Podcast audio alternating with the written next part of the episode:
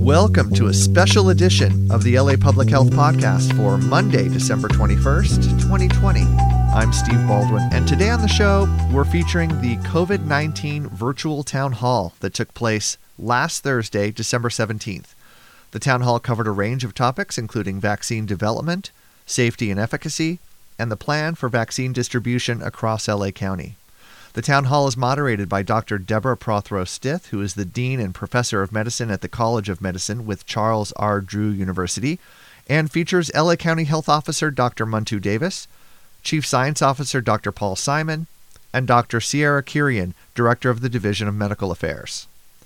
As a reminder, to keep up with the latest updates and science based recommendations, you can follow us across all social media at LA Public Health or visit our website, publichealth.com www.lacounty.gov. And now, without further ado, here's the Department of Public Health's COVID 19 Vaccine Town Hall with Dr. Deborah Prothrow Stith. Uh, thank you. Hello, everyone, and thank you for joining us uh, for this virtual town hall on COVID 19 and the vaccine.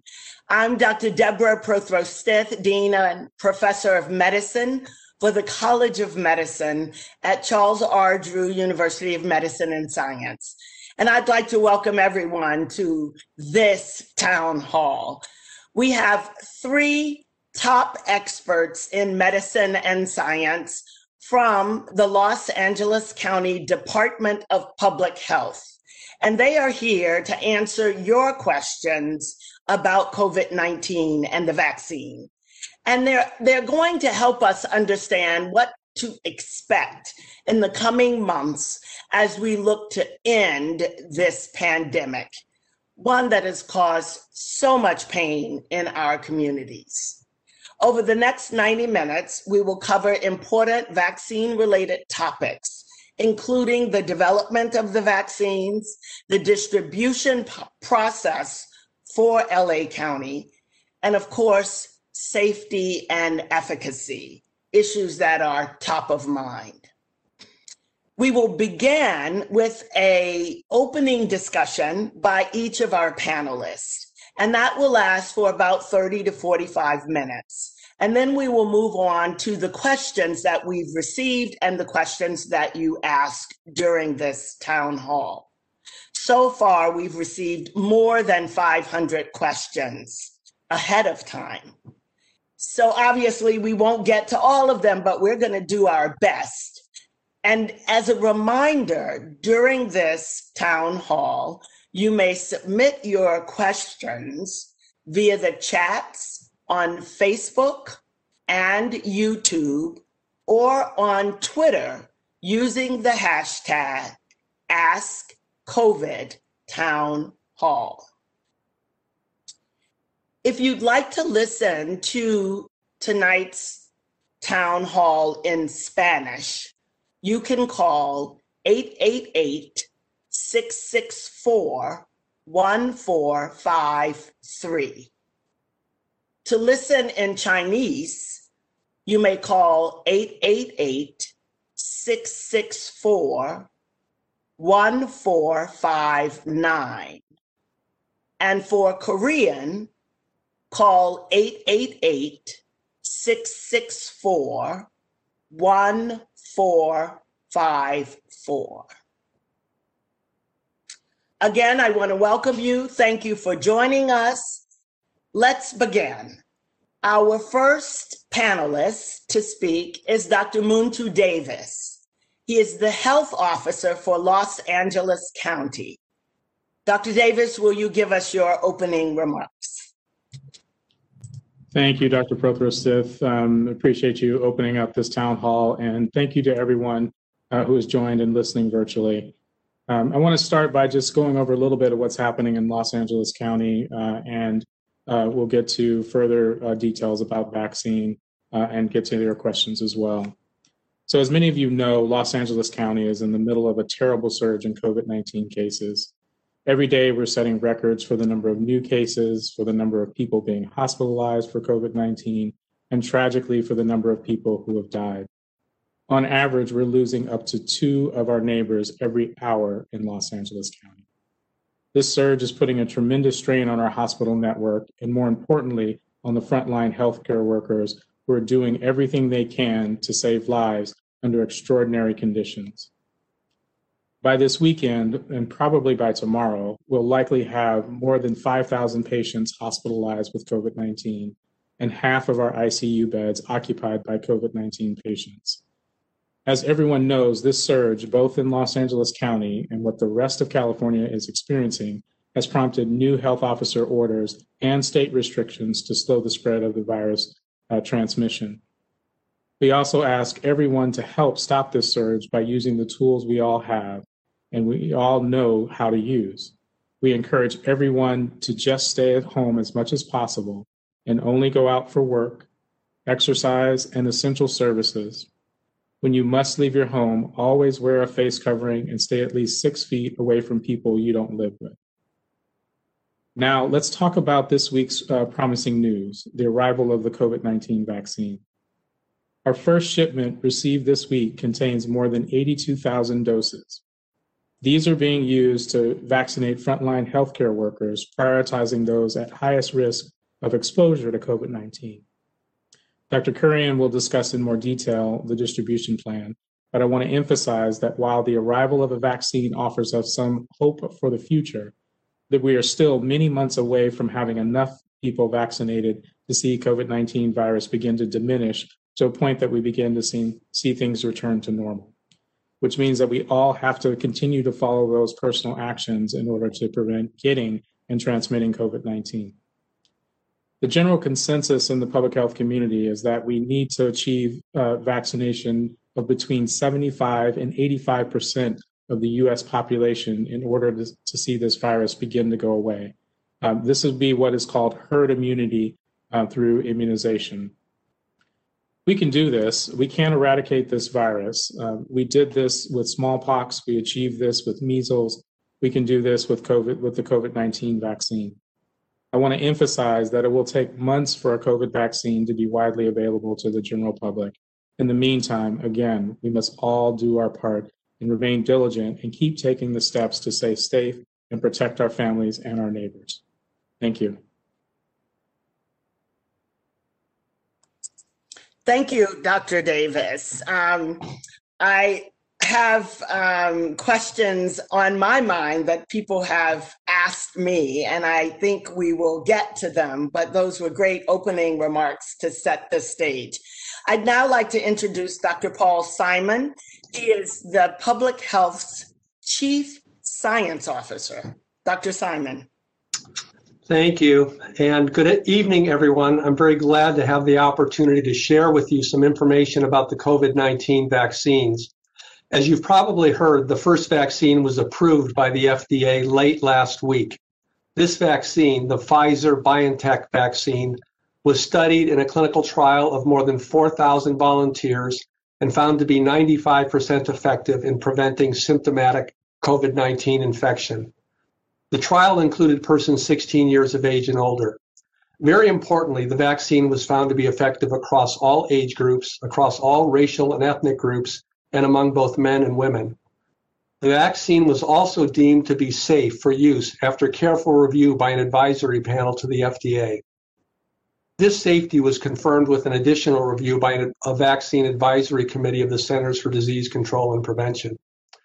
While no safety issues were identified, the results of the trial indicate that many persons who were vaccinated, vaccinated developed mild to moderate symptoms for up to several days, including such things as soreness at the site of injection, fatigue, muscle aches, and fever. These symptoms were not surprising and are similar to what's experienced with many other vaccines. A second vaccine, the Moderna vaccine, is very close to approval. In fact, the FDA's advisory com- committee met earlier today to discuss the results of the Moderna clinical trial, which included more than 30,000 volunteers.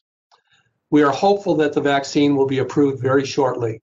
The Moderna vaccine was also found to be approximately 95% effective in preventing symptomatic COVID 19 infection and was not associated with any serious adverse effects. Like the Pfizer vaccine, the Moderna vaccine did produce short term mild to moderate symptoms in many persons who received the vaccine in the clinical trial. The Moderna vaccine was tested in persons 18 years of age and older. As with the Pfizer vaccine, the Moderna vaccine requires two doses, but the doses need to be spaced four weeks apart, while the Pfizer vaccine requires spacing three weeks apart. Several important questions remain about these two vaccines. First, how long does protection last once vaccinated?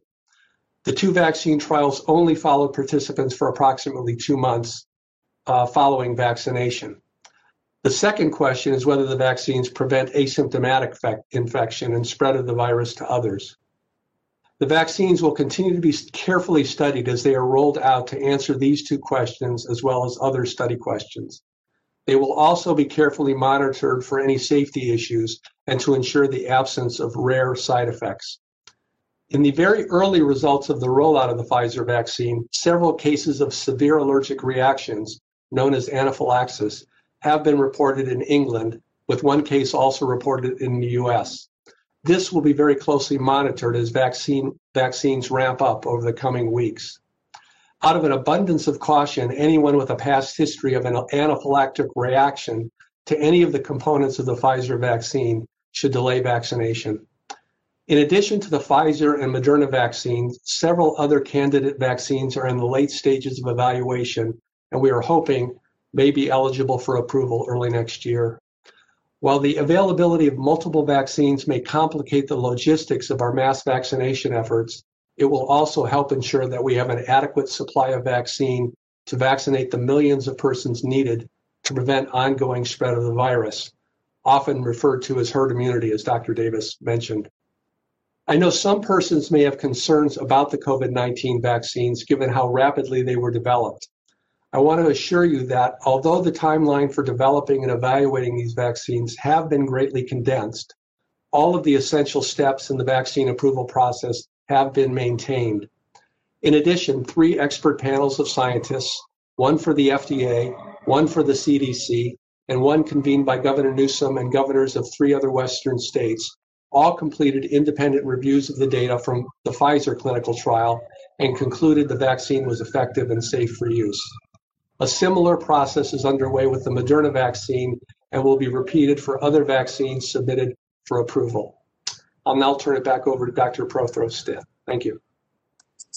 Thank you, Dr. Simon.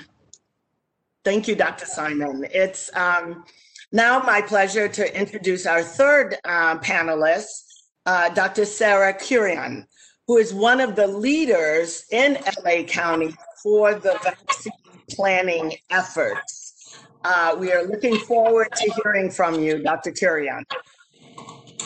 Thank you, Dr. Prothrow-Stith uh, and welcome to everyone who's joined us tonight. In describing our county's planned initial vaccination efforts, I want to first highlight what may seem like the obvious that this will be a massive undertaking, the scale of which many would argue is unprecedented given the time urgency of vaccinating millions of people in the county and beyond. I'll share some details about the first shipments. Um, here in Los Angeles County, we did receive our first shipment of the Pfizer vaccine this week. Uh, this first shipment accounted for 82,875 doses and are being used to vaccinate healthcare workers, with the priority being healthcare workers who are at the highest risk of exposure to COVID 19. And you may hear some people refer to this as our phase 1A distribution, which is aligned with the CDC and state recommendations. After phase 1A, which will also include residents and healthcare workers at long term care facilities, we will start phase 1B vaccination efforts, which is expected to be focused on essential workers, followed by phase 1C, which is expected to be focused on high risk groups, including seniors and those with chronic health conditions. The Advisory Committee on Immunization Practices, which provides recommendations to the CDC on vaccines, will be meeting this Sunday to make decisions about who should be considered in these next phases. Plans are also currently being developed for how individuals within these broad groupings will be prioritized and how the vaccines will be delivered to them. This planning is occurring in close coordination with the state health department, the local healthcare community, and many other community partners. I'm very proud of how nimble my public health colleagues, hospitals, and our partners at EMS have been in standing up the distribution system and adjusting to the various challenges that creating such a complicated system can pose. In addition, we have over 100 people on a task force from 50 different organizations that have been assisting with plans, and everyone involved has taken extraordinary measures to ensure that these vaccines are distributed in a safe, equitable, and effective way. The way this initial process works is that we've designated nine key storing and distribution sites, some of which are acute care hospitals themselves. These sites have both the ability to store vaccines at the proper temperature and are spread out throughout the entire county to ensure equal and easy access to a number of acute care hospitals that are receiving vaccine from these hubs and then administering the vaccine to their healthcare workers in this first round. These nine distribution points are making arrangements with their receiving hospitals for careful pickup of vaccine doses, which are timed to ensure, to ensure an orderly pace of vaccinations. We are expecting to get a second shipment of vaccines next week, and we expect these doses will enable us to continue to vaccinate additional frontline healthcare workers and emergency medical services personnel, as well as residents at skilled nursing facilities. This is a dynamic situation, and we know that there may be bumps along the way, but our commitment is to ensure vaccines are distributed in a fair and equitable manner. Access to vaccinations is and will remain our priority. At this time, I don't have all the answers, like exactly when we expect to finish with our first key rounds of vaccinations and begin to make this available to the general population. Much of this depends on how many more vaccines are approved and the production schedules of the different manufacturers, along with many other variables. Our best estimates at this time are that the general public vaccinations will be available possibly in the spring or early summer. Our vaccine task force has established three committees that meet weekly. One focused on ensuring equitable distribution of the vaccine, another on establishing effective communications, and the third on aligning resources. We encourage you to keep checking our website, follow us on social media, and su- subscribe to our email newsletter and look for other updates. And we will do everything we can to keep you informed. We also know some of you may be hesitant about this vaccine. We hear you, and we will keep sharing the facts, the data, and the science about the COVID 19 vaccines. Thank you. So thank you, Dr. Kurian. Um, we are uh, ready to start answering questions. I want to remind our audience that you may send your questions via the chat boxes on Facebook, YouTube, and on Twitter. On Twitter, you use the hashtag AskCOVIDTownHall. So um, we do have our pre-asked questions, and we can start there. But I'm going to take a little bit of the moderator privilege here uh, and ask Dr. Kurian to help us uh, understand how um, zip code and neighborhood data will be used in the distribution. We know that the mortality rates from COVID 19 and the infection rates vary widely by zip codes. And those with higher rates of people living in or below poverty levels really are at higher risk. How is that factored in as the groups consider the distribution? Um, so, so thank you for asking. So, yes, there is a variety of different factors that are considered in um, determining who gets uh, the vaccine and how it's distributed among the different acute care hospitals for this very first round that we had. So, um, absolutely, as I mentioned, equity was is a consideration, and it's sort of in the forefront of uh, the decisions that we make. And so, uh, prioritizing uh, and understanding which communities are most impacted, uh, and especially those uh, hospitals and facilities that are serving vulnerable populations, are part of the calculus that we use in determining how to distribute these uh, these doses. Thank you. Um, Dr. Davis, I'm going to ask you our first question here, um, which is Can I sign up somewhere, uh, put my name on the list how will I know when the vaccine is available for me? Well, you can be sure that you know there'll definitely be widespread notices in terms of public information regarding uh, when the vaccine is available and where you can get it. Uh, in the meantime, what I would suggest is uh, for people to go to uh, our website, publichealth.lacounty.gov. That's publichealth.lacounty.gov. Um, and then when you get to um, the COVID 19 pages or a link for that, there is a page that is specifically for vaccine, and you can sign up for a newsletter using your email so that you can get COVID 19 vaccine updates. Uh, you know, as we start to change things and, and more news comes about. Uh, but I can guarantee you that your providers will know when it's available, and they'll tell you. Uh, we'll tell you through public uh, media and public messaging. Uh, and also, again, you can sign up for this email to get updates uh, as things are changing as we move forward. Thank you. Um, Dr. Simon, the next question is for you. Will a vaccine be available for people under the age of 16? What happens is if the rest of our family gets vaccinated, but our children don't, are they at risk of infection? How do we protect our children? Great questions. Um, so the current vaccine trials focus just on adolescents and adults. But as these vaccines are rolled out, there will be continued studies happening. And in fact, the, the trials will be expanded to include other groups. Children, pregnant women is another group that was not studied well in these in these trials. So we will get additional information. Things are moving very quickly. Um, now, we do know that children, even if a vaccine is available, would probably be prioritized uh, below many groups of adults because they're at lower risk, uh, slightly lower risk of infection, and definitely at lower risk of, of complications. The important point, I think, in terms of protecting children is to continue to do all of these things that we've been talking about for the last number of months, which is to uh, ensure that face coverings are used when you're out and about with others outside your family or household. And in addition, to make sure that, that you continue to physically distance from others. Uh, those are the best measures to, to protect children. And the follow up question here to you, uh, Dr. Simon, is Will the vaccine keep me from getting sick? Well, the studies indicate that the vaccine seems to be very effective in preventing COVID, uh, uh, COVID related illness.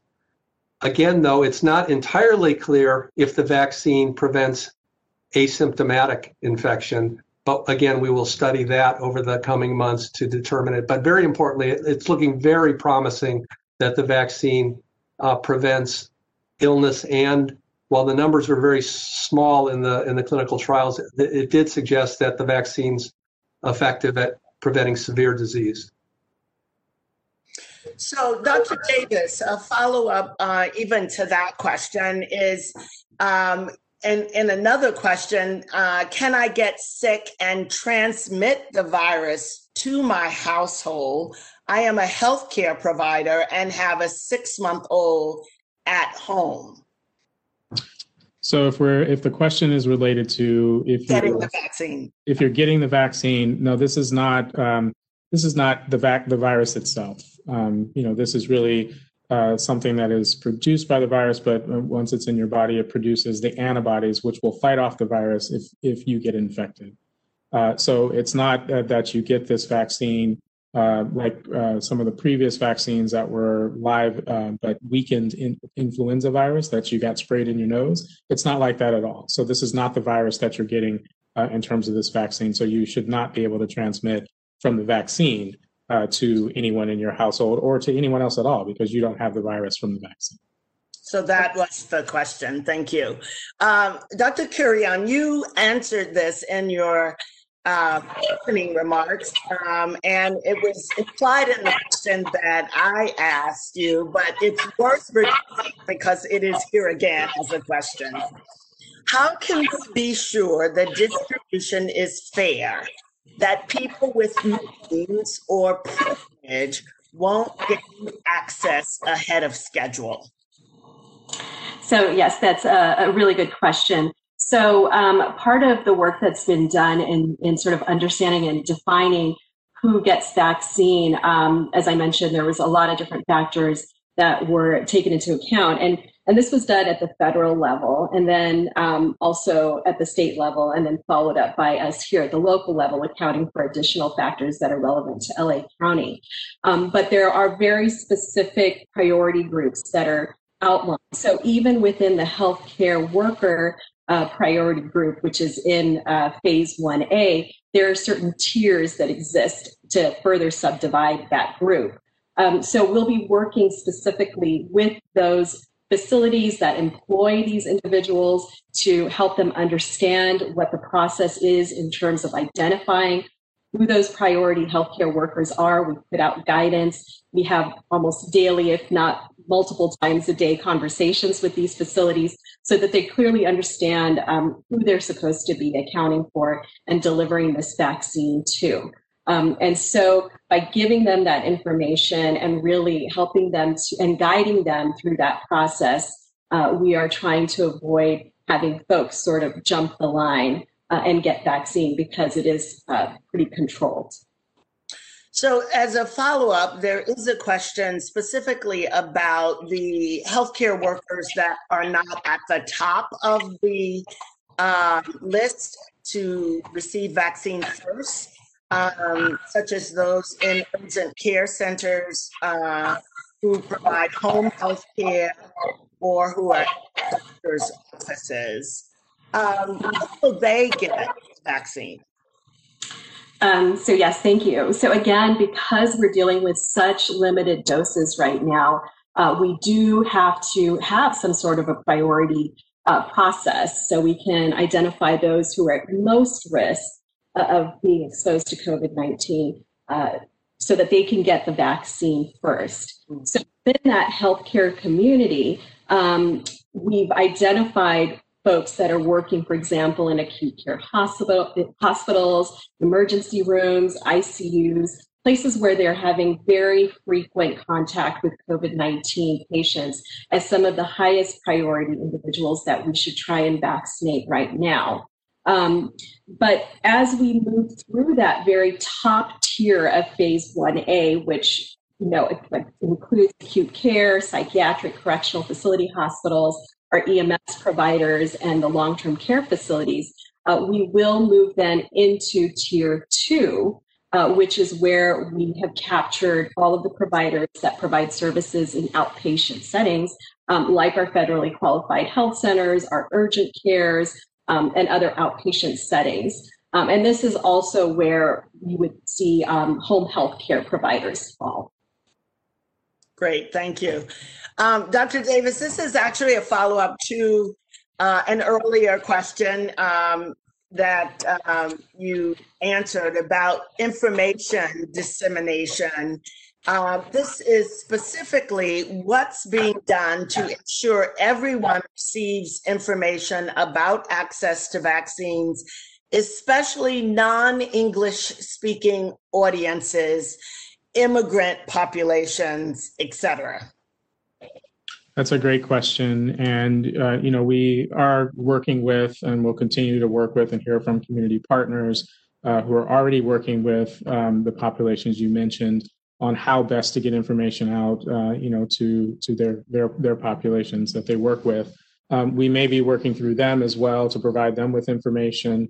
Uh, we are having materials translated in various languages uh, to ensure that everyone uh, can read through material if that's the best way for them to get it.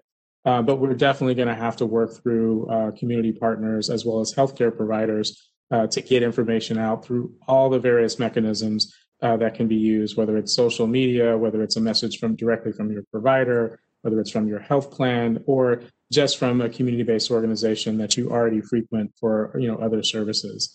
Um, so we'll continue to work with uh, groups that can tell us how best to reach the communities they're uh, you know most uh, focused on uh, that you mentioned. Thank you, um, Dr. Simon.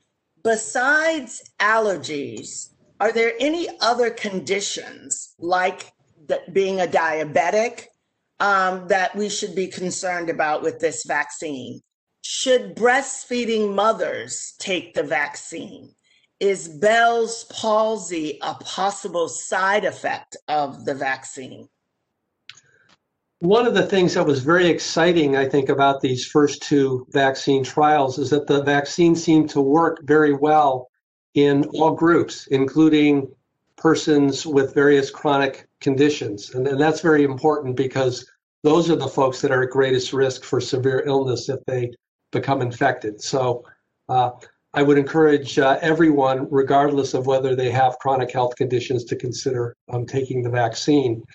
Now, the question of women who are breastfeeding is, uh, and I would say, an unanswered question at this point. The, um, the studies were not designed to address that question. And so I think uh, the decision to be vaccinated uh, among women who are breastfeeding needs needs sort of to be made on a case by case basis. I think really it's up to the woman with good information from the provider weighing what level of risk she is at uh, versus the you know the potential benefit uh, of the vaccine. Um, Bell's pal- palsy has gotten a fair amount of um, uh, p- coverage in the media because the Pfizer trial found that four individuals who were vaccinated did develop Bell's palsy. And Bell's palsy, for those who don't know, is a is a neurologic condition. It's a nerve condition uh, in which the, the nerve in the face, the facial nerve, becomes inflamed and can cause weakness on one side of the face. Occasionally, it's on both sides of the case uh, of the face. It's not well understood all the various things that cause this condition. The important point is that for the vast majority of people with Bell's palsy, uh, they do get better. But the vaccine trial could not determine definitively if uh, the vaccine was associated with increased risk of Bell's palsy. So this is certainly something we're going to watch very closely again as the as the vaccine gets rolled out. Um, now, Dr. Davis, there are um, a couple of questions about um, the second dose and the planning. And I guess both you and Dr. Kurian should uh, weigh in to answer the question uh, what will be done to ensure people get the second dose? Will contact tracing be used to ensure this? Uh, Dr. Kurian, you want me to take it? Sorry, I couldn't unmute myself fast enough. No, I'm happy to take that. um, so yes, yeah, thank you for asking. Um, so, you know, this is definitely an important consideration because both the vaccine that's being used right now, which is a Pfizer vaccine, and then the second one that we're expecting to uh, start using next week, uh, which is the Moderna vaccine, do require a second dose. Um, so the registration tool that most of the locations uh, will be using to register patients and record the vaccination will generate an email reminder to come in for that second dose. Um, in addition, we are partnering with Healthvana, which um, was a company that the county has already uh, worked with uh, in the delivery of COVID-19 test results to help us with our vaccination effort as well. So Healthvana will help to provide a digital record of the vaccination and also text reminders to come in for a second dose. Um, in, in, addition to that, patients are also going to be given the option to sign up for v-safe, which is a program that sends out text messages to check for any side effects to the vaccine but this program also sends out reminders to come in for the second dose. So there's actually multiple methods that are going to be in place to help remind patients to come back. Um, it is important to just sort of note, though, that folks should keep a record of that first dose and bring that information back with them when they come for the second dose because uh, it's important to get both doses from the same manufacturer. So if your first dose was with the Pfizer vaccine, your second dose should also be with the Pfizer vaccine. Excellent. Um, given how well the county responded by setting up testing sites, um, people have great expectations around uh, the distribution of the vaccine. I just want you to know that, Dr. Kurian and Dr. Davis and Dr. Simon.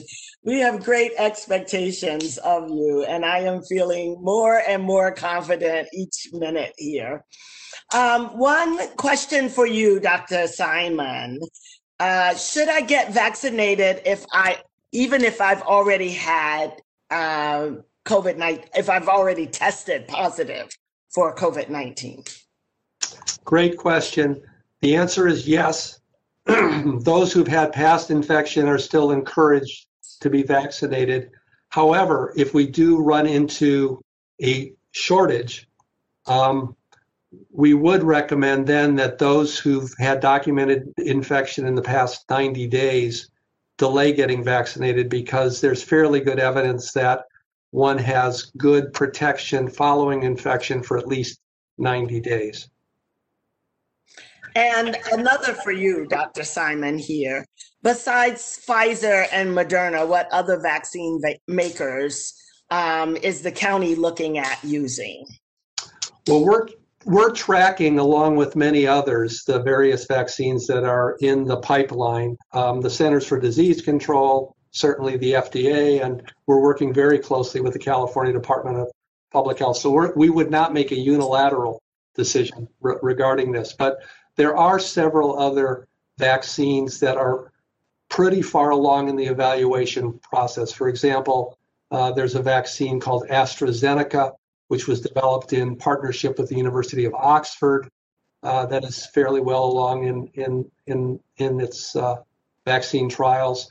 a, a, vaccine by Johnson and Johnson, another one by a company called Novavax, and so uh, we're we're again watching with hope uh, because uh, we know that if we can get you know several products approved that we know are effective and safe, that we we'll have more confidence that we'll have the supply of a vaccine uh, to meet the need. And of course, you know, to reach that level of herd immunity, obviously we're going to have to, to vaccinate millions of people. Truly. This is something that um, I'm sure you guys are working on hourly. I won't even say daily. I think it's uh, hourly. Uh, Dr. Davis, there's a question here uh, regarding um, the the plans, and again, I imagine you, Dr. Kurian, could uh, weigh in on this. Um, but it is, are there plans to set, and it, and, and, it sort of reminds me of my testing site, you know, congratulatory uh, comment as well. Are there plans to set up county run COVID vac- vaccination sites? Or will this mainly be distributed through private healthcare networks? Oh, sorry. Again, I'm sorry with the mute. I'm not sure why I'm some challenges there. Um, happy to take that question. So um, the, the goal really is to try and use existing mechanisms for vaccine delivery as much as possible. So clinics, pharmacies, all the places that folks would normally go in order to get vaccines. In these initial months, as we try to get vaccines out quickly, though, to everyone, we know that one single strategy is not going to work for all populations or for all facilities. So we will be employing various methods and working with community partners and with our pharmacies to get vaccine out quickly. But we're also preparing uh, to help support facilities that might need some assistance with, with vaccinations with uh, what we're calling strike teams. And these teams are basically made up of uh, small teams of staff that can go out on site and vaccinate individuals or provide other technical support. So as we move into the phases that really encompass larger populations like essential workers, we do see the potential for possibly setting up larger pods or points of dispensing that can support large numbers of individuals coming to a location to get vaccinated. But because this is all occurring during an ongoing pandemic, uh, we are looking at models that will re- really allow for mass vaccination but that still supports some of the really critical infection control practices that we still want everyone to practice, such as keeping a distance of six feet from others and wearing a face covering. Sure. Doing is looking at models for, um, for example, that include the option of you know, a drive-up vaccination, where individuals can maybe remain in vehicles while getting their shot, and then for the 15 minutes after the shot while they are under observation.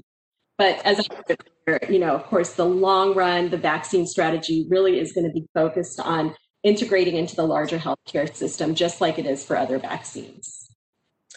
Thank you. Um, obviously, that has to be part of what you're considering. Um, in our at our testing site, when at Charles Drew, when we had um, uh, the opportunity to call those who tested positive, 30% reported no healthcare home, no source of healthcare.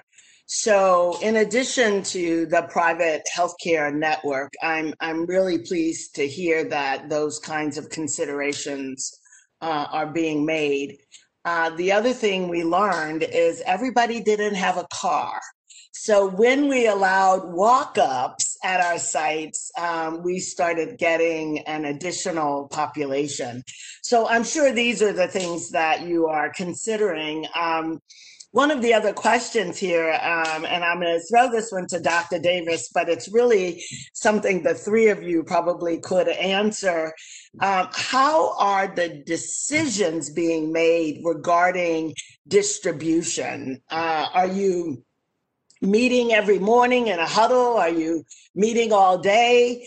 I had a meeting the other day with some county people and they couldn't come because they were on a COVID call. But how are you organizing the decision making? I started, but, but definitely Dr. Kurian, um, you know, uh, can take charge on this one. Um, first off, I, I do want to say that as uh, people think about how these vaccines get prioritized, it starts at the, the federal level. So uh, the Advisory Committee on Immunization Practices, which does the recommendations for all of the vaccines that are given on a routine basis to children and adults, you know, looks at this, reviews it, and says, here's the group that we recommend it be used for.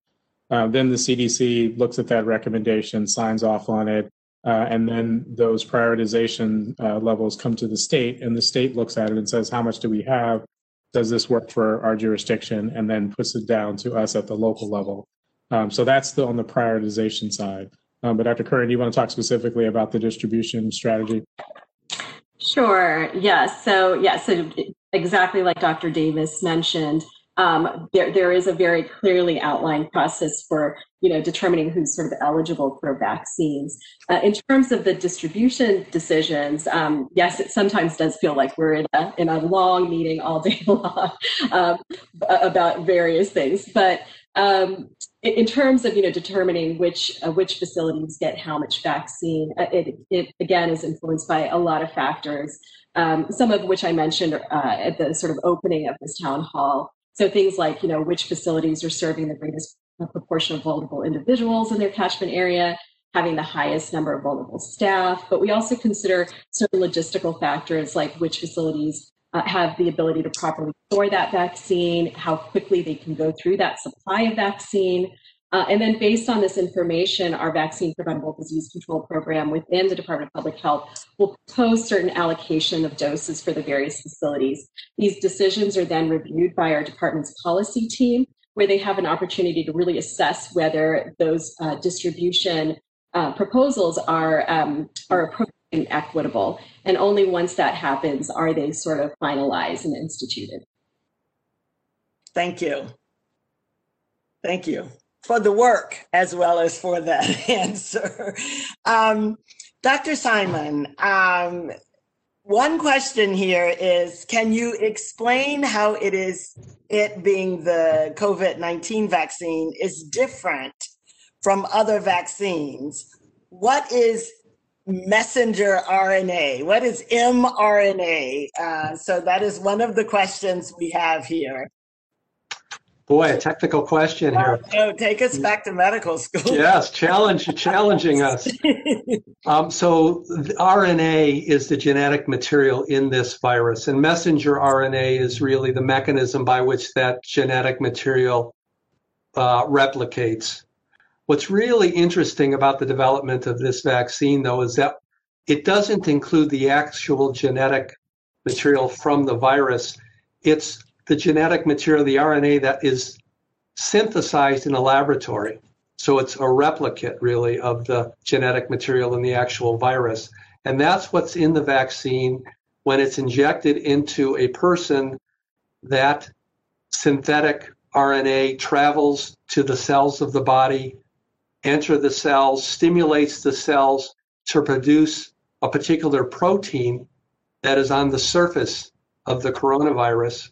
And when that protein uh, leaves the cell, the body produces antibody against that protein. So in a way, it's tricking the body to produce antibody that then is very effective in attacking the virus uh, and uh, and is helpful in again preventing infection.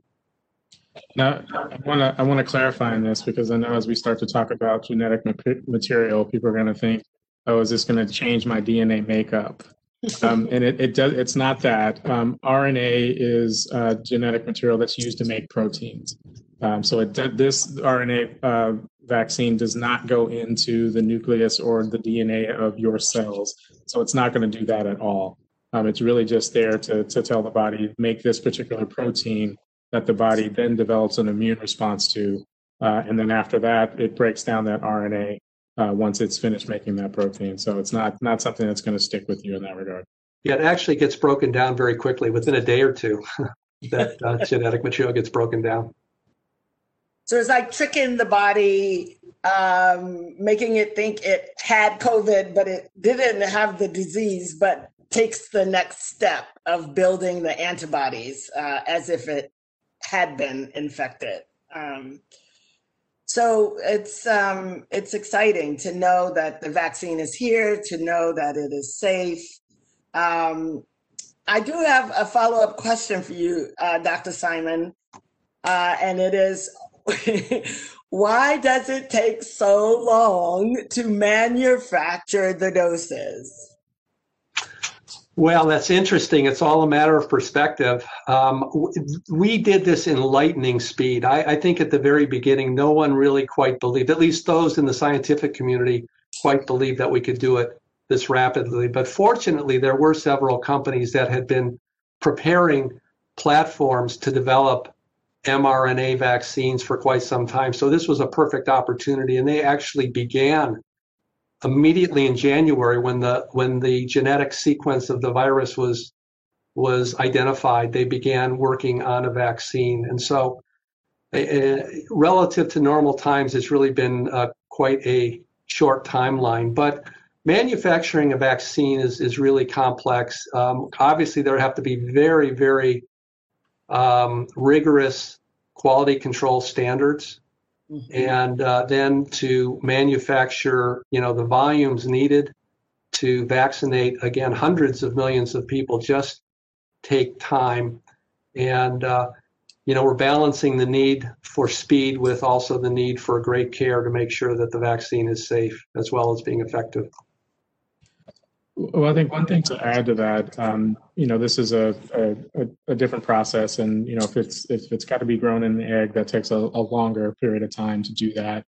Uh, but I also want to say that you know, as these vaccines uh, are getting uh, authorization, uh, many of them have already produced, um, you know, millions of doses uh, that are just waiting uh, for approval to be sent out. Um, so fortunately in this one it's not like they're getting approval and then all of a sudden now we're going to start production mm-hmm. um, so there is vaccine that will be coming shortly after uh, it's authorized much like the pfizer doses and i'm sure that the production of it will start to grow over time uh, when more and more vaccine will be available but many of them have already been in production um, this uh, last question of those that we received uh, ahead of time, and we're looking to receive some by chat here, um, is uh, for you, Dr. Davis. Um, why don't we just lock everything down until the vaccine is ready? I don't feel safe leaving the house, but I still need to because I work in higher education.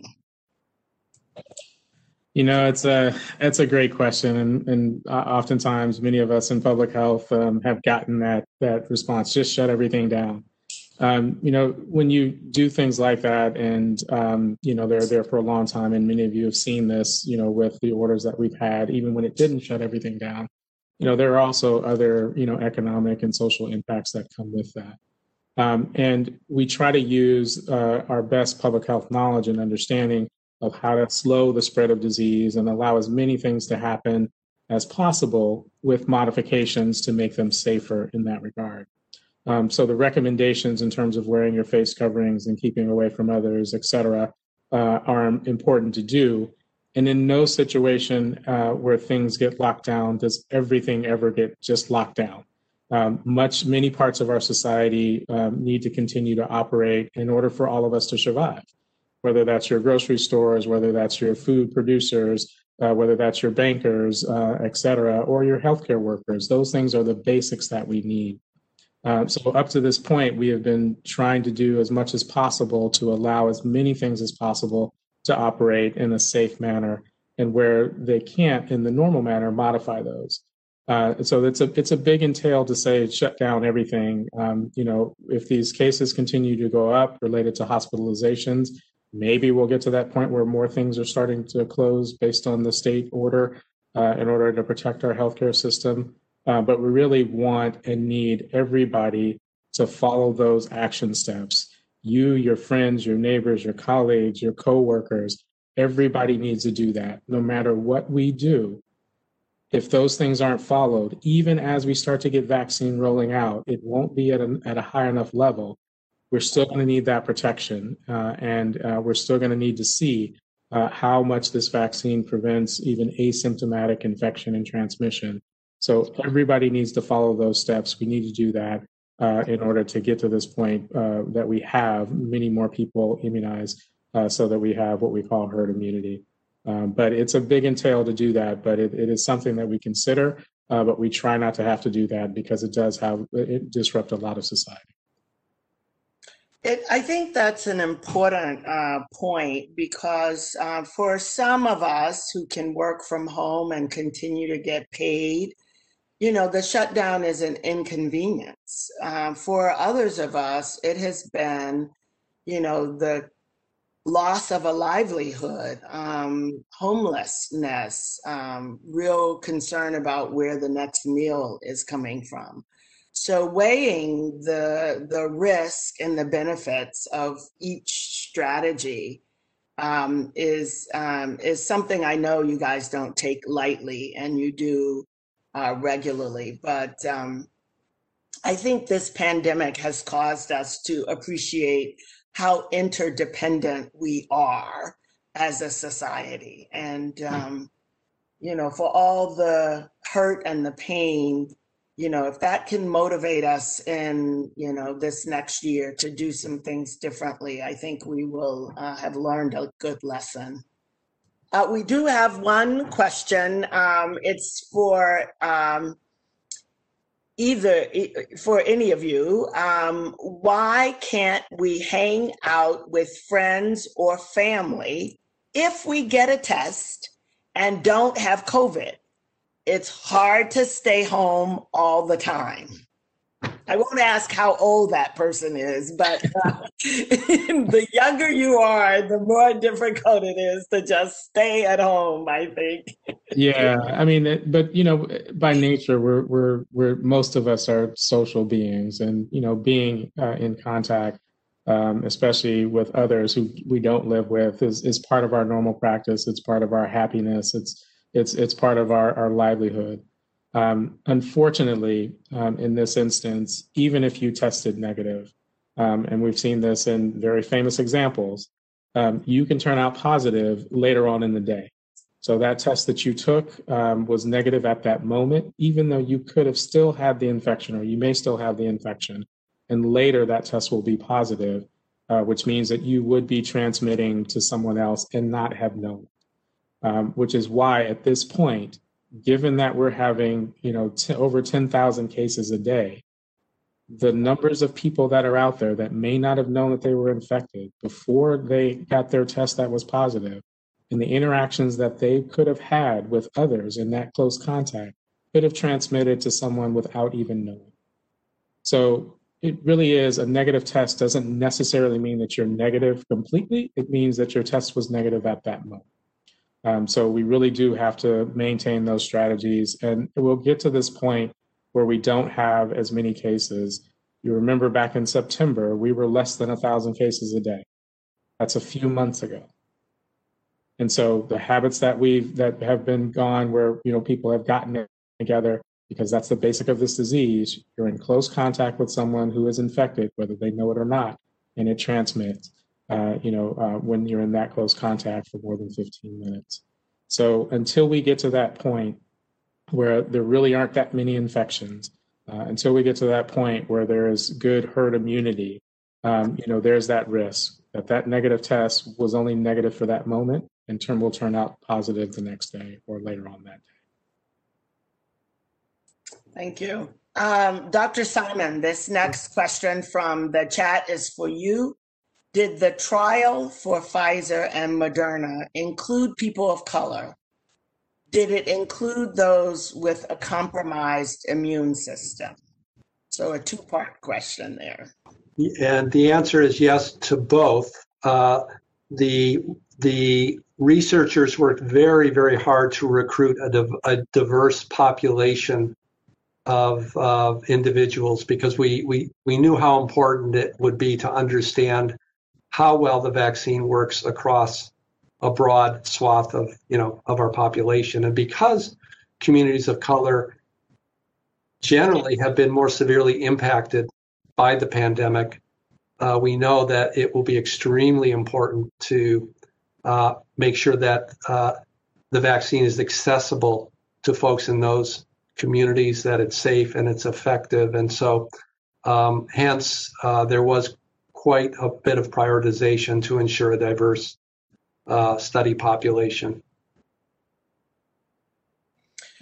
Uh, with the compromised immune system. Oh, yes, yes. let me answer that as well. Yes, it included uh, folks with uh, compromised immune systems as well. And there is no contraindication. In other words, uh, it, it, it's not, uh, there's no need to not be vaccinated if you have a condition that impairs your immune system in one way or another. Of course, we will continue, as I mentioned earlier, to watch very closely as we immunize, again, millions of people. We will continue to monitor very carefully because we can continue to learn there may be rare side effects that were not apparent in the vaccine trials that we need to understand. But at this point, the only absolute contraindication is, is someone who actually has had a history of anaphylaxis to any of the constituents that are in the current vaccine. Thank you. Uh, Dr. Kurian, what phase do dentists fall into and where can they go in LA County to get vaccinated? It's a good question. Um, so we do recognize that dentists are also definitely at risk, especially you know uh, based on the type of work that they do. They're right in there, right in people's mouths, uh, and um, often you know putting themselves at, at pretty significant personal risk to provide the services that they do. Um, so in terms of which phase they fall into, they do fall into phase one, but just as a reminder, phase one has a lot of different subdivisions in it. So within phase one, they do fall under phase 1A.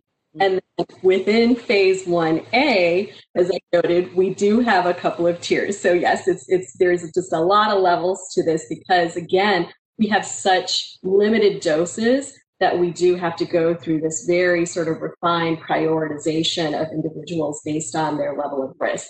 So dentists fall into our third tier, mm-hmm. Phase 1A. So in terms of what does that mean? When do we get to them? It's hard to say, but we're thinking probably uh, early into the into the next year. So most likely sometime maybe January or February. Um, where do they go to get vaccinated? So, um, in terms of that, these are conversations again that we're going to be working very closely with our uh, dental colleagues. Uh, we have a team of dentists within the Department of Public Health that we'll be reaching out to to really uh, communicate with the dental community, understand what might be the best ways to reach reach them, uh, to count them, to understand how many of them are out there, uh, and all of the other dental practitioners um, that are uh, that might be important to capture as well. So those conversations are uh, are ongoing. Thank you. Dr. Simon, if there are 80,000 doses that we receive, does that mean that 40,000 people will be vaccinated since you need two doses? Yes, that's exactly the case. Now, I will say, though, that when we receive 80,000 doses, we don't just vaccinate 40,000 and then hold the remaining 40,000 for the three week period to then give those people a second dose. We are anticipating a continued flow of vaccine. You know, the, the precise uh, volume of vaccine we're going to get week to week remains a little uncertain, but we're pretty confident there'll be an ongoing flow. And so we're not stockpiling vaccine. We, we get we give it as we as we get it. But it is true with the with the, the Pfizer vaccine and with the Moderna vaccine, it's it's two doses needed. There's at least one vaccine in the pipeline though that only requires one dose. And if that gets approved, that certainly makes life easier, but we'll have to see how that shakes out. Thanks. Dr. Davis, my family lives in Florida. Will it be safe to travel once I get the vaccine? uh, great question. So uh, we'll go back to what does the vaccine do? Um, so the vaccine was approved um, and, and shown to reduce the number of people who got sick by more than 94%, you know, without causing any serious side effects. so as Dr. Simon mentioned earlier, um, preventing that severe illness, uh, you know, is what this vaccine, you know, has been authorized and what it applied to be authorized for. Um, so it should uh, help uh, in terms of, you know, definitely reducing that uh, serious the risk of serious illness. Again, what we want to see is, um, you know, could you still be uh, infected and transmit to others and not have symptoms? That's something we don't know uh, at the moment and something that will be observed uh, as the vaccine gets put out. Um, so the safe to travel, um, you you would have more protection after having the vaccine, uh, but I still think you you're still going to need to have those face coverings on to protect your family um, if you're going to be in close contact with them, um, and that's allowed wherever you go. Uh, just until we we understand exactly uh, that there isn't this ability to be infected, not have symptoms, and transmit to others. Thanks. Uh, Dr. Kurian. can you please comment on the communication efforts that will be used to provide outreach information, education, and vaccination services to the Latino communities of the Los Angeles County? So, yes, we're very cognizant of the fact that we have a very diverse population here in LA County, and therefore really a, a, need to make sure that we're messaging and communicating out to all of these diverse communities. Um, so, you know, as part of our communication strategies, our communications team is really working hard to make sure that a lot of our uh, messaging uh, that's on our web pages and other uh, tools are translated into multiple languages. Um, in addition, we do have a vaccine task force uh, that I alluded to earlier on in my opening remarks. And so, uh, one of the committees on that task force is helping us specifically with issues around uh, having effective communications. Uh, and so we'll be working with those members to really, again, identify the best ways to reach out to these communities, whether it's through working through uh, community health workers or promotoras to get that message out uh, and help connect people to places where they can get vaccination and also just providing information. Thank you. I know we um, tested for COVID 19 at the um, CDU testing site. Um, I think to date it's been 120,000 people, many of them Latinx. And I think we have a mechanism for getting the word out that might be available um, pretty much across um, the county. And one of the things we learned is that using um, volunteer faculty, volunteer students, community volunteers to really go out and talk to people uh, at the grocery stores uh, as they are out and about uh, made a big difference in the numbers of people who would come. And I think, again, because everyone doesn't operate quite in that mainstream healthcare network, as we know, um, those are the kinds of um, outreach efforts that I know we can rely on the county to to use. So thank you for that. Uh, that's very important. Yeah, no, I'll just comment. That's it's very, you know, um, very important to sort of highlight is that oftentimes we need to use the leaders within these communities as sort of our vessel of communicating out messages. And again, I think um, that is one of the strategies that our communication team is really looking to do is identify who those prominent leaders within these communities are, who are those uh, social media influencers that we can really tap into to kind of get these messages out um, to to these communities. Great. I just I just want to add to that. You know, in many instances, um, they're also helping us shape the message. Like this won't work for our community, uh, and so we really do rely on that expertise to to help us uh, fine tune the messages so that the, what comes across is actually what's intended uh, in terms of getting the message right. So true. So true. Dr. Simon, uh, this next question is uh, for you um, coming from our chat. As someone who is in childbearing age, I worry that the vaccine might affect my ability to have children in the future. My question What long term effects are expected from this vaccine, and how can I be sure it won't affect me in the future? Sure. Well, that question can't be answered directly from the vaccine trials. And it's important to note that the vaccine trials studied people for approximately two months after they were vaccinated to identify adverse effects. The good news is that our experience with, with virtually every other vaccine indicates that if there is going to be an adverse reaction, it generally occurs shortly after the, the vaccination. And uh, it I can't think of a single example. Maybe um, others can correct me, but I can't think of a single example of where a vaccine adversely impacted fertility. Um, but of course, this is a new vaccine, so you know we're, we we want to you know examine it in every possible way. So I, I can't say with hundred percent assurance that there's nothing to worry about, but I can say that based on our past experience, with other vaccines, it would seem to me that this is probably not not a risk.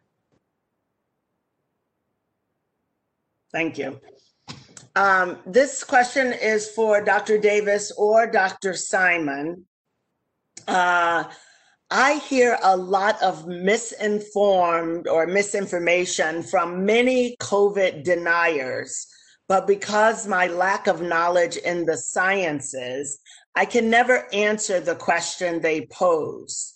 Even with technology, how can we have how can we have found a vaccine so fast for COVID-19 but haven't found one for cancer, AIDS, etc. We need well, a I, I, I can yes, I can begin, but I welcome Dr. Davis to, to add you know, it is interesting. There have been vaccines that have prevented cancer. So, for example, the vaccine against human papilloma virus, the HPV vaccine, has prevented thousands of cases of cervical cancer. So, there are there are those examples. Now, HIV and AIDS is a really interesting one because that virus, HIV, has been very challenging because it actually attacks the immune system in a very sneaky way. And so you're absolutely correct. We, we have not found uh, a way to vaccinate to to protect against uh, HIV. But I would say that's that's a very unique um, virus. Yeah, I would add, um, and for many cancers, you know, it's it's um, uncontrolled growth. Um, so trying to figure out, you know, what marker, what thing you could do to to stop it, you know, makes it tough for cancer. Uh, also for for HIV, um, there's a lot of genetic diversity uh, in the virus itself, and sometimes the virus hides from the immune system, uh, and you know, and so it's it's difficult to try to to get uh, at it in the same way as as some of these other infections that have been prevented with vaccines. Thank you. Um, next question uh, for Dr. Simon. How is this vaccine 95% effective when the vaccine for the flu is only 50% effective? And the second part of that question, uh, I would say, is for both you and Dr. Davis. Should I still get my flu shot? yeah, you know, this is why we were so excited about the vaccine trial results. Early on, we were expecting, you know, maybe if if all worked out well, we would have, you know, perhaps 60% vaccine effectiveness. So the fact that two different viruses now, I'm sorry, two different vaccines have demonstrated this level of effectiveness is is very very promising.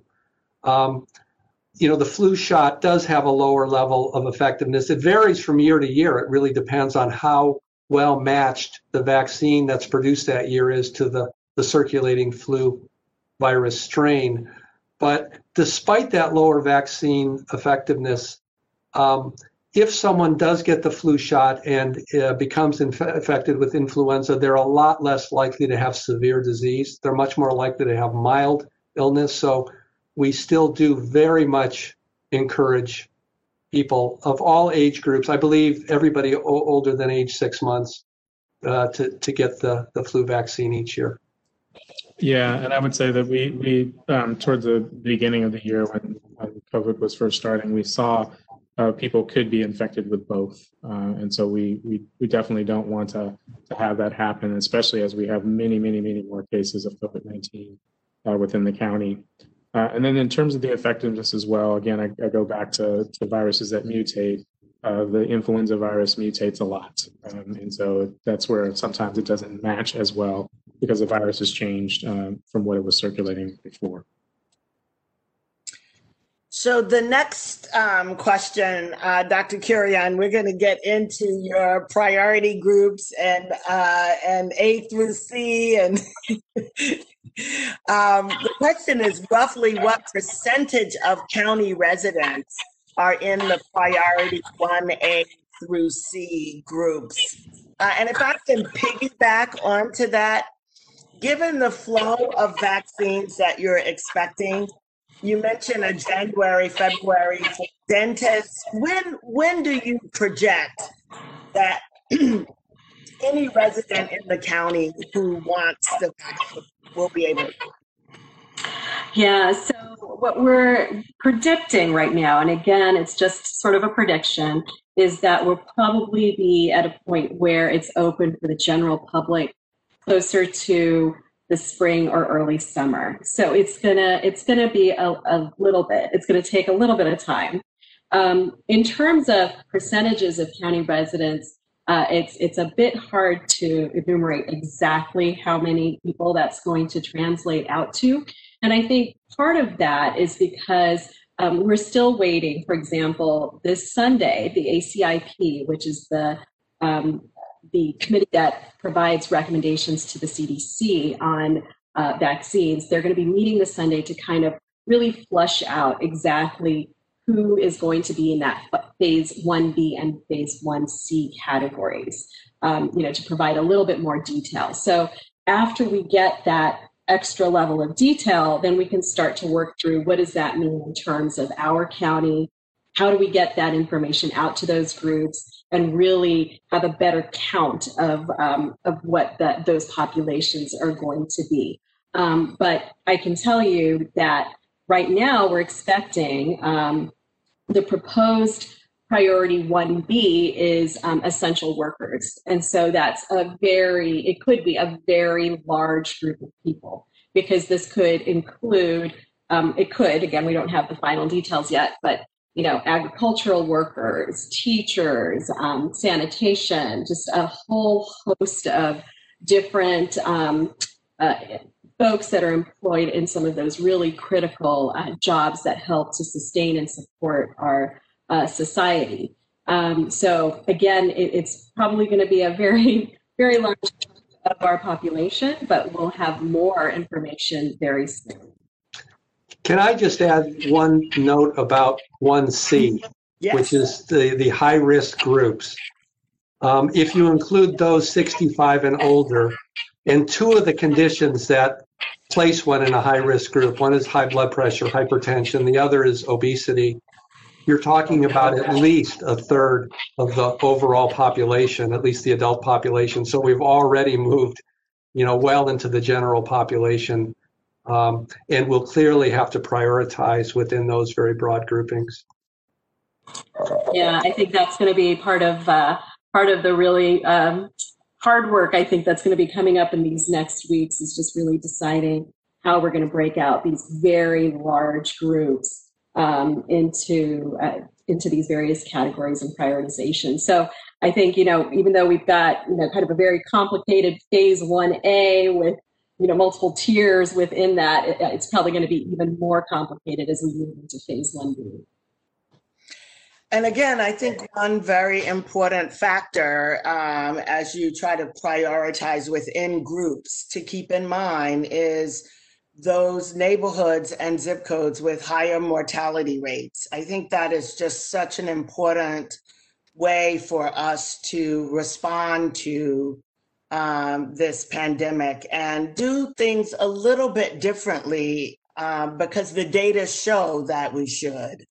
Um, but I, again, I, I thank you for the work that you guys are putting into figuring this out for us. Um, it is complicated. Uh, the next question is for you, Dr. Davis. Um, the, the, first, others may chime in. Um, my dad is not sure he wants to get the vaccine. What should I say to him? He is a smoker and has heart issues. He needs to get it.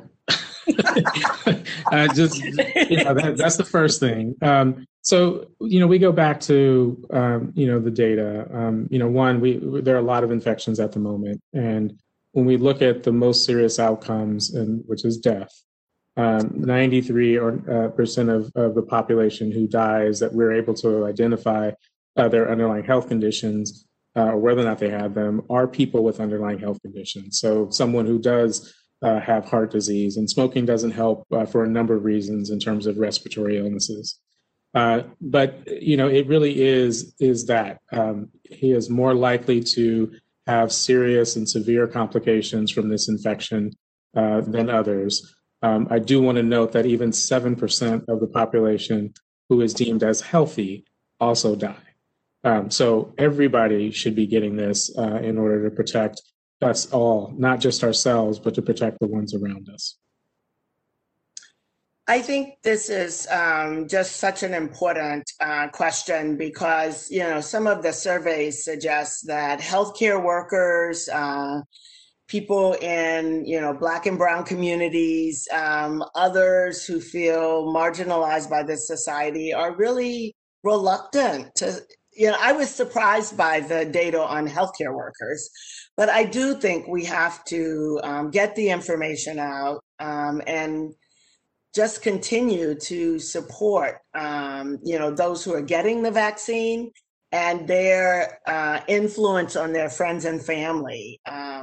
It, it really is going to boil down to making people feel safe and um, getting the word out. Uh, well, one issue is insurance. And Dr. Kurian, the next question is for you. Will people who have no insurance be able to get the vaccine? Um, so the short answer is yes. Um, there is no cost to the individual to get the vaccine.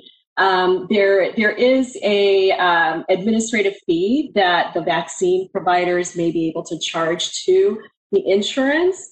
Um, but you know, even for those who are uninsured, the vaccine there is a uh, a relief fund that the vaccine providers can actually apply to uh, to get reimbursed for that administrative fee. So for the individual who's actually getting vaccinated, there is no charge.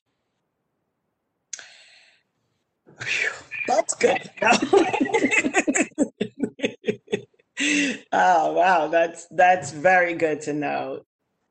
Uh, Dr. Simon, do you anticipate this vaccination being added to California state vaccinations required for schools and childcare? When can schools get it? And and who do you think should require it? Can employees, uh, I mean employers, uh, require it? Um, what's the thinking there? Yeah, I think it's too early to try to predict what the policy might be. I mean, I think we really don't yet have a good understanding of how this infection is going to evolve over time. Is it going to turn into something like influenza that's sort of a, a yearly sort of phenomenon? Will it mutate over time? Um, you know, I think in terms of who should be vaccinated, um, we're particularly concerned about teachers. Um, and I think they will be uh, in this phase 1B, no question, and probably will be prioritized fairly high up because we know how important it is to get schools back open. And I think one of the great barriers is is really teachers not feeling safe, justifiably so. So uh, I think um, you know certainly they'll be prioritized. In terms of future vaccination if there you know is a need if it's determined there is a need to vaccinate children to protect them and to protect others step one is to make sure we have a vaccine that's safe for children. And and again that those studies still still need to be done Thank you. So we are uh, winding down. I'm going to ask the last question and then ask each of you as you answer it to give us your um, closing uh, remarks. And we'll start with you, Dr. Simon. The first, I mean, the last question is when will this all be over? sort of the million dollar question. Million dollar question. I would be very skeptical of anybody who answered that question with certainty. Um, my hope is that 2021 is going to be a heck of a lot better year than, than 2020. I don't think we're going to see uh, the light um, early in the year, but I'm hopeful that if we are successful in uh, in uh, implementing this mass vaccination campaign by the summer months, uh, we we could be back to a more normal, or what we consider a more normal way of life. But I think it remains to be seen, though, what the residual impacts will be uh, over time. Thank you, Dr. Kurian. Yeah, so I'll I'll echo exactly what Dr. Simon said in the in the fact that you know there's just there's so much um, uncertainty still that exists uh, as we kind of you know we're still working with vaccines that are under these emergency use authorizations. So we're still learning about um, how these vaccines are going to function sort of in a real life scenario. Um, we're also sort of still uncertain about how many people are going to really accept vaccine and choose to get vaccinated all of these things I think are going to play into how long it's going to get to before we get to a point where we're back to the old normal. Mm-hmm. So I think, you know, we do sort of exist in this new normal. Um, and new normal will continue to change and evolve as we start to roll through this vaccine effort. Um, but yeah, I think there's, you know, it'll, we're yet to, we're yet to see where this ends. Dr. Davis. All right, so I'm going to be more more positive on this one. So, um, one, it, it could be much better than what it is right now if more people were following the public health recommendations and guidance. Again, wearing your face covering when you're around others, keeping your distance from people you don't live with, uh, making sure your hands are clean uh, as you, you're going to eat and, and drink and do other things uh, on your own um, and really staying at home as much as possible. For those of you who do have to go to work, maintain and adhere to those protocols that you're required to follow and your employer is required to follow if you're open. That will lower our case rates as more people do that, not just at work, but in the community.